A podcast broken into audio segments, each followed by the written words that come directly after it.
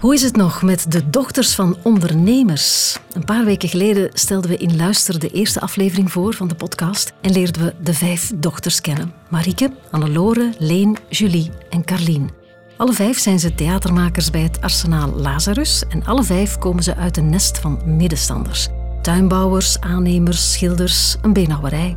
Ze vertellen aan elkaar en aan ons hoe ze dat als kind hebben ervaren. En ze praten ook met hun familie aan de keukentafel. En de rode draad door al de verhalen van vandaag: het werk stopt nooit. Als je nog een romantisch idee had van zelfstandig ondernemen, dan ben je dat zeker kwijt na aflevering 2 van Dochters van Ondernemers. Luister.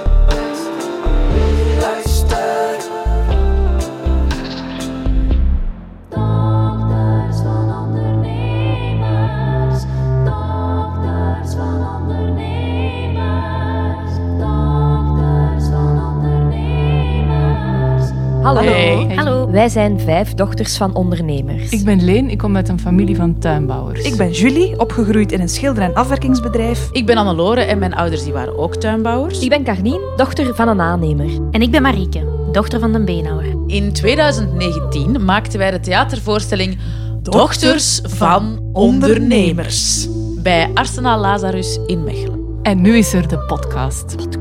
In elke aflevering praten we over één bepaald thema dat te maken heeft met opgroeien in een zelfstandig nest.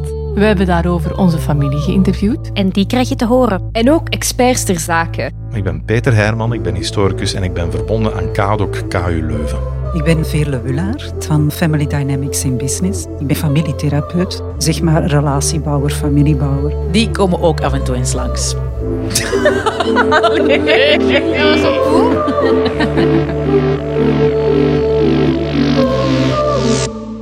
Ilaard Waarke, salut! Ja, vakken. Eh, dit is de tweede aflevering van de podcast en die heet Zere Zere Deuren doen. Wat blieft? Eh, ja, Zere Deuren doen, hè. dus rap doordoen, Dat is doorwerken. Ja, inderdaad. Stapje rapper. Ah, maar nee, nee, snap het. Trefekke, trefekke, salut! Gas geven. Dus ja, een aflevering over heel hard werken. Maar echt heel hard werken. En ja, ook ja, de moeilijke balans hè, tussen werk en privé. En eh, ook de liefde voor het vak. Ja. Daar willen we het toch ook over hebben, want ja, waarom zou je heel hard werken? Ja, waarschijnlijk ook omdat je het heel graag doet. Hebben jullie voorbeelden gezien thuis van hardwerkende ouders? Oh. ja, absoluut, Julie. Heb ik eh, hardwerkende ouders gezien. Ja, en mijn moeder ook. Die, Hm. dus dat was dan en het gezin, de menage, met drie kinderen. En eh, de winkel, de, gordijn maken. Eh, als de madamke, die meestal in de winkel stond, ziek was, dan moesten zij in de winkel staan. Eh gaan opmeten, eh, die gordijn gaan ophangen. Thuis, eh, ja, dat heb ik al gezegd. Maar zo... Ehm, en dat was echt te veel werken voor de vooruit. voor de vooruit. Ehm, ja, zo van, we willen vooruit geraken en dus daar willen we geraken. En, en het bedrijf moet groter worden en meer personeel. In het begin was dat bij ons ook zo. In de serre, mijn ouders die sorteerden nog alle tomaten met de hand. En dan vertelde hij dat hij dan tot om 11 uur s'avonds, dat je dan nog ik weet niet hoeveel paletten ziet staan, dat je nog allemaal moet sorteren. En dan zegt ons moeder ook, dan heb ik dikwijls een tomaat tegen de raam gesmeten. gesmeten zo. Ik dat nog zag, zo'n bergwerk, en om zes uur terug opstaan.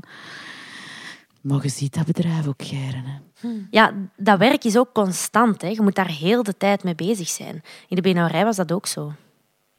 Je zit ook met een, met een product waar dat je niet laks in kunt zijn. Dus je moet heel kort op de bal zien dat alles in orde is. Eh, oké, dat product is op, oké, dat moet bijgemokt worden. Hoeveel tijd steek ik daarin? Ik zal dat nu al doen, dan heb ik morgen meer tijd om... Allee, je zit daar, hoe dan ook, eigenlijk bijna 24 uur of 24 uur mee bezig. We woonden ook aan onze winkel, dus dat was maar... Dat waren maar twee deuren tussen en we zaten al terug in die winkel. Wat we eigenlijk nooit niet veel hebben gedaan, na het avondeten nog terug in de winkel. Maar heel af en toe moest dat wel. Allee, niet vaak. Mijn moeder ontkende dat dus tijdens mijn interview daarmee. Dat, dat, dat hebben ze toch niet vaak gedaan. Terwijl dat, dat voor ons echt gewoon wel... Dat was echt wel normaal dat ons moeken na het avondeten... De, onze keuken was ook de keuken voor de winkel. Dus die moest elke avond helemaal gekuist worden. Dat was spiek en span. Dus ik vind dat heel raar dat dat bij haar zo is blijven hangen. Als, ah, maar na het eten, ça va, bolden wij het. Totaal niet. Want ook als mijn vader misschien toevallig in de winkel al klaar was, dan ging hij op zijn bureau zitten en dan... Ofwel nog iets voor de winkel en dan begon hij wel aan andere dingen. Maar dat was heel, heel grappig. Echt, ik en mijn vader keken die zo aan. Wat zei jij nu? Dat is totaal niet waar. Dat stopte nooit. Dat stopte nooit. Want je woont aan je winkel, dus je weet, ja, ik het nu toch al, eh, al 40 frikadellenbollen in de oven steken, dan is dat al klaar. Dat waren heel vaak zo van die kleine dingetjes dat zij dan verbannen heeft, maar die, die mij wel heel helder, zo voor de vijf, zo. En dan misschien daarna frikadelletje mogen afpakken en weet je. De midnight snacks waren bij ons thuis wel legendarisch.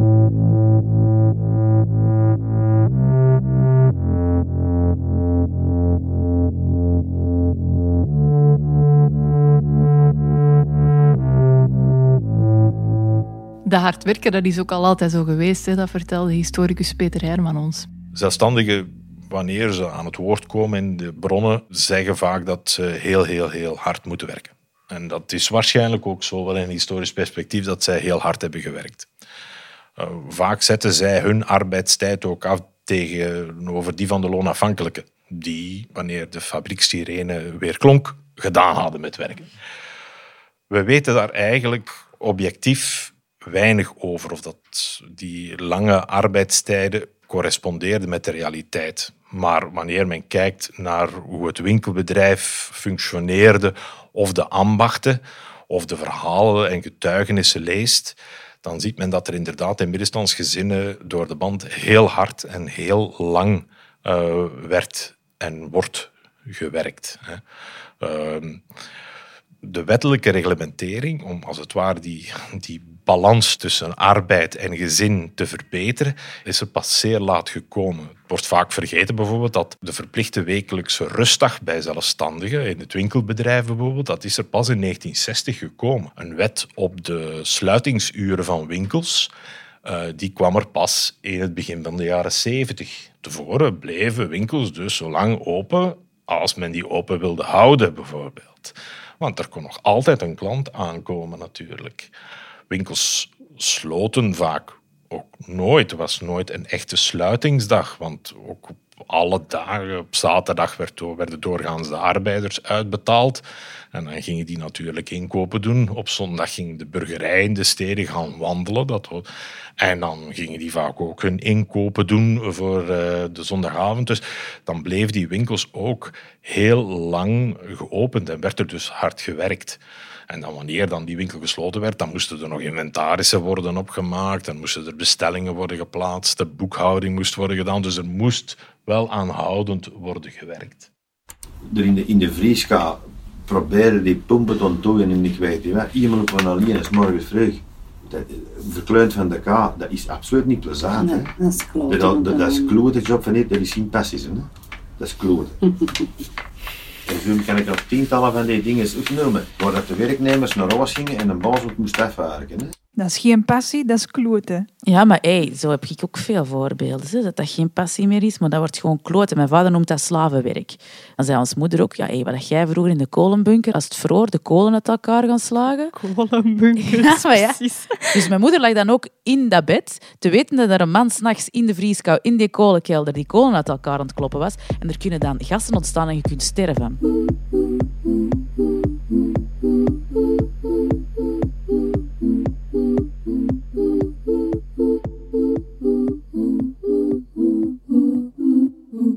Ik heb in heel mijn leven, denk ik, onze papa twee dagen ziek geweten. En dat was één dag is dat hij een dag uit zijn bed niet kwam. We dan onze papa ziek, hè? dan is hem ziek. Hè? Dat hij niet, want een dag nadien, koorts of niet, was hij terug bezig. Hè? Hij was altijd aan het werken, hè? ziek of niet. Die had koortsblazen, al hetgeen, en die bleef gaan. Omdat hij had geen keus, want niet werken, personeel niet in doorgehouden, dat bracht niet op. Dus die, die, Ziek zijn was niet aan de orde. dat was niet aan de orde. Ja, want ik ben nu aan het nadenken. Van mijn mama kan ik dat zelfs niet... Ik kan me dat zelfs niet herinneren. Ehm, mijn vader had wel vaak, een, allee, vaak om de zoveel tijd een oogontsteking. Dan stond hij met een zonnebril in de winkel. Wat ik dan ook wel een heel, heel goed beeld vond. Om zo de beenhouwer met een zonnebril. Niet veel mensen moesten daar iets op zeggen. Gewoon zo snijden. Dat ik toen ook met zijn, zijn hartvliesontsteking in de kliniek lag. Die, die meststoffen moeten gemokt worden. Ja, wie gaat dat doen? Dat ken ik niet. Hè. Dus die ben ik toen gaan halen met, met de, de kastjes aan zijn lijf.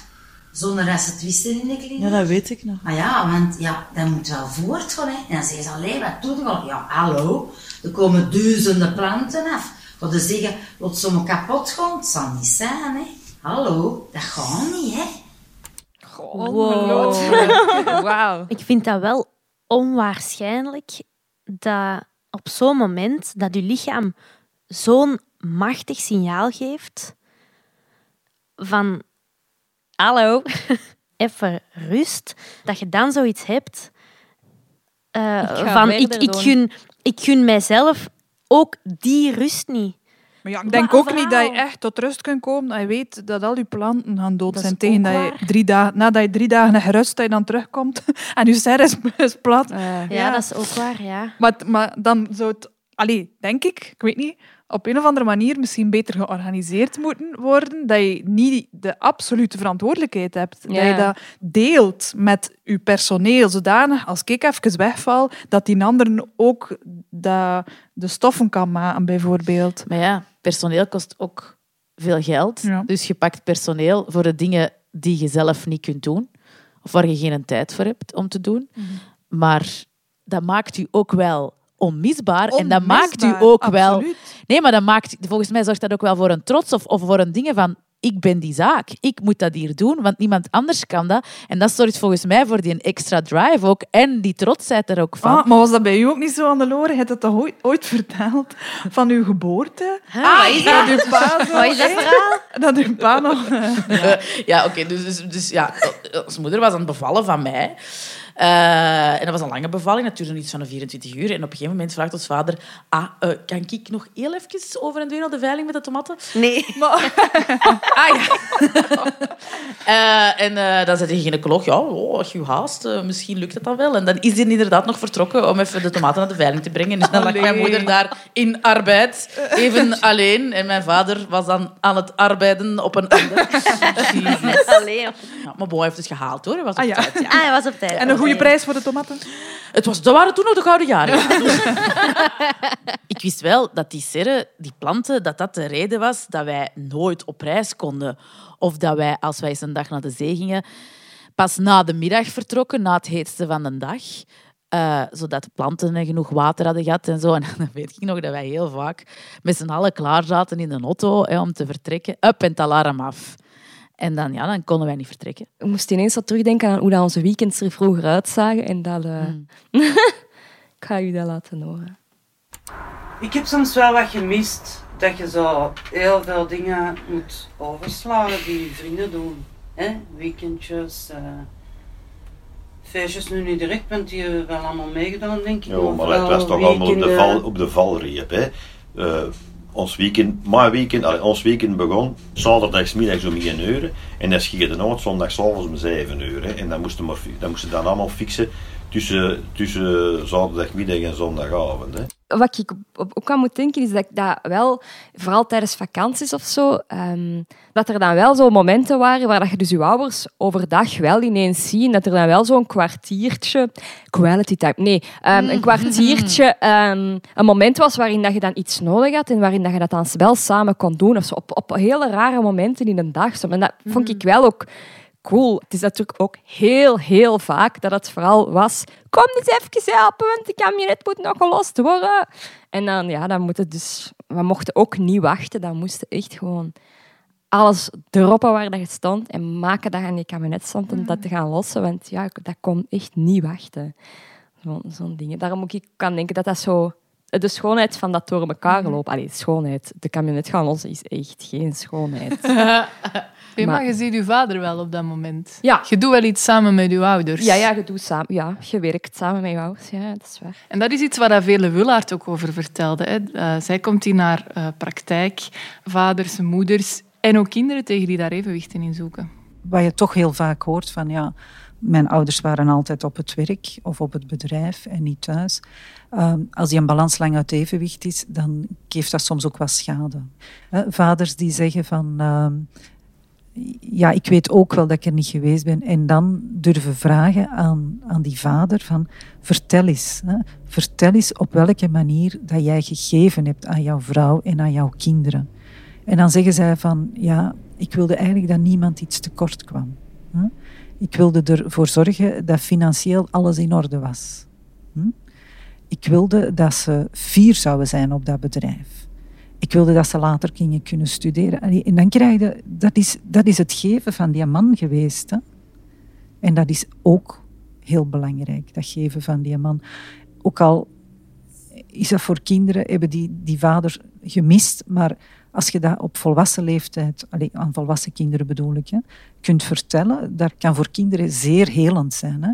Dat kan zeer herstellend zijn. Hè. Zo, ik weet het wel, vader, ik heb u gemist, maar ik, ik weet wel dat je dat met goede bedoelingen hebt gedaan. Het effect dat, dat soms op ons had was, ja, dat heeft soms pijn gedaan, maar dat zit daar wel achter. En dat je dan de kinderen kunt laten vertellen van wat heb je meegepakt van uw ouders en op welke manier geeft je dat zelf vorm in uw leven. Dat is voor ouders ook heel, heel helend. Hè? En soms denken kinderen ook nog wel in de plaats. Hè? Zo van, ja, ons vader zal dat wel daarom en daarom doen, maar- maar stelt dan die vraag eens, allee, dan krijg je dus soms heel andere antwoorden. Het is een, het is een paradox. Hè? Eh, op het ene moment dan werkte keihard door tot, tot middernacht eh, en je stak weet niet hoe vroeg op. En op andere momenten dan, ja, dan pakten wij ook wel gewoon verlof op een donderdagnamiddag. Gingen wij in de zon zitten omdat het schoon weer was. Dat is ook het ding van, je zet je eigen baas. Als ik vraag mijn vader, maar was het dan het waard? Was dat, je zet je eigen baas. Je zet je eigen baas en je hebt het allemaal zelf in de hand. En je hebt het allemaal... En ja, dat is dus blijkbaar toch een heel eh, belangrijke voor veel mensen. Ik vroeg dat thuis ook en mijn vader antwoordde daar wel op. Hè, hoe vrij is die vrijheid? Die is heel relatief. Als je, als je vastzit aan een gebouw en winkeluren, is die Ja. vrijheid heel relatief. Maar wel heel belangrijk. En dat zijn grenzen die mijn ouders wel echt in toog hielden. Dat je hard moet werken, ja, maar dat daar nu heel je leven van afhangt, nee. Ik denk dat ik ehm, mag stellen dat we wel heel veel uren geklopt hebben en hard gewerkt, maar ook wel op tijd wisten van nee, dit is genoeg, hier stoppen we, dat doen we niet. Moest ik geen hobby gehad hebben, dan zou ik mij hoogstwaarschijnlijk verziekt hebben in mijn werk. Die wisselwerking tussen het een is arbeid voor uw inkomen en het andere is eigenlijk arbeid voor uw welzijn. Natuurlijk, dat mocht niet overheersen, die hobby, hè. maar het andere mag ook niet overheersen. Die definitie van het werken voor uw welzijn en het werken voor uw inkomen, dus ik vind dat een heel verhelderend iets. Ik vind dat heel cool. Als ik alleen maar werk en ik, ik weet daarnaast eigenlijk even niet meer wat dat ik tof vind, wat mij ontspant, wat mij eigenlijk goed doet voelen buiten mijn werk en ik alleen nog maar mijn identiteit daaraan vasthang, dan ja, dat is eigenlijk zo'n heel identiteitsiets. En als, als je dat gewoon, denk ik, ja, die, die scheiding goed kunt maken af en toe. Toen ik dan, wat is het, twee jaar geleden, of anderhalf jaar geleden, in een burn-out eh, belandde, dat ik dus echt heb moeten leren van, je moet kunnen, of je moet zoeken naar, hoe zet ik gewoon alles af. Als ik werk, werk ik echt, en als ik niet werk, werk ik echt niet. En ik veronderstel dat die dat eigenlijk misschien allemaal wel kunnen, gewoon echt pauze pakken en echt niet meer met werk bezig zijn. En als je geen pauze kunt pakken, kun je gewoon geen pauze pakken, dan doe je gewoon verder. Wel, mijn broer heeft daar eigenlijk een andere visie op, op work-life balance. Hij heeft eigenlijk ooit een goede uitspraak gehoord eh, van een ja, bekende ondernemer in de streek. En eh, dat is hem altijd bijgebleven. zeggen work-life balance en dat bestaat niet. hè. De beste jaren van ons leven, toen had ik de beste uren van de dag, breng me door op ons werk. Laat ons daar het beste van maken. Ja. En de balans, de balans zal in orde zijn. Maar dat moet door elkaar lopen. Dan Mhm. kun je niet zeggen, ah, we- nu vandaag eh, werk en ik ga nu s'avonds aan mijn leven beginnen. Nee. Nee, nee. Ja. Maak dat je leeft, best dat je werkt, maak dat je gun op je werk. Ja. Maak dat je je host hebt voor een keer wandelen, dat je dat kunt. Mhm. Nee, maar je host hebt voor een keer s'avonds negen voor te doen tot naast het bureau, dat je dat ook kunt. En maakt dat, dat, en maakt dat je co- collega bent en dat je familie een keer kan meekomen naar de firma. Ja. En dat je een keer je werk meepakt naar je familie. En omgekeerd, Hmm. dat dat door elkaar loopt. Want balans, dat wij zeggen, of het ene of het ander. Maar nee. Je spit het allemaal in een pot en Ja, dat. dat is waar. En dan eigenlijk aan de 100% likken. Ja. Ja, hij zegt eigenlijk work-life balance, dat bestaat niet. Hè. Ehm, Hmm. Je kunt niet zeggen van oké, ik ga gaan werken en als ik thuis kom, dan begint mijn leven. Hmm. Eh, Ja. ja, nee, allee, dat loopt allemaal door elkaar. En Je kunt je maar beter amuseren op je werk. Mhm. Je kunt beter allemaal in één pot smijten en gewoon Hmm. eh, ja, er, ervoor gaan. Work, life, alles door elkaar. Ja. dat is wel zo bij ons thuis op dit moment. In die Mhm. zin dat ja, mijn vriend en ik, wij werken allebei van thuis uit Ah, ja. nu. En wij zorgen voor onze baby. Ondertussen. ik werk halftijds en ik werk dan als hij slaapt. En dan doe ik op één uur wat ik normaal op drie uur doe. En Joris die werkt voltijds en die werkt ook effectief. eh, maar die ziet Cyril wel om het uur of om de twee uur als hij eens naar het wc gaat, op knuffeltje, kusje. Als ik echt, echt gek word, dan kan ik echt wel eens een kwartier aan Joris zeggen. Doe nu maar alsof je lang op het wc zit. Hier, Ehm pak hem even over. Ehm, en wij zien elkaar veel en dat is zalig. En dan, dit mogen we echt niet zeggen deze dagen, maar dan denken wij, hoe gaan wij ons leven leiden? Hoe gaan wij dat aankunnen na de lockdown? Wij zien dat gewoon niet zitten. Want dan moet hij terug gaan werken. En wanneer ziet hij zijn zoon dan? Ja, gewoon bijna niet.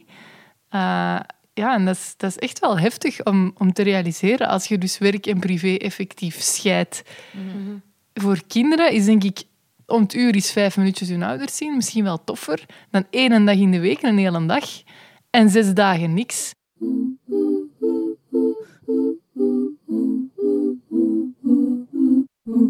Ik denk vaak ook na een uur werken, voilà, dit was de arbeid van de dag en meer zit er niet in. Het energieniveau dat ik Ja. nu voel, dat staat eigenlijk maar zoveel uurwerk eh tegenover. Ja, ik denk dat ik dan evenveel gedaan heb als dat ik misschien op een andere dag op zes uur tijd of op acht uur tijd doe. Er zijn ook veel mensen die zeggen, dat maakt mij niet zoveel uit of dat ik mijn job graag doe. Ik wil gewoon mijn geld verdienen. En dan, zodat ik geld genoeg heb om dan op reis te kunnen gaan. Of om dan daarnaast... En om heel duidelijk te weten, ik heb zoveel dagen congé.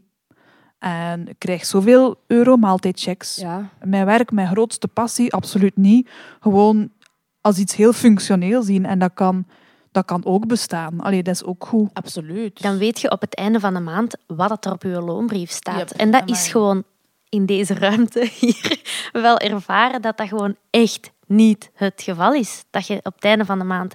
Of dat je het zelfs Bij niet... zelfstandigen, hè? Dus- bij zelfstandigen, ja, ja, ja. Dat je het gewoon niet, niet precies weet. En er zullen weken geweest zijn dat wij Alex evenveel per uur verdiend hebben als de jobstudent uit daar kwam. Vaste zaten rechts.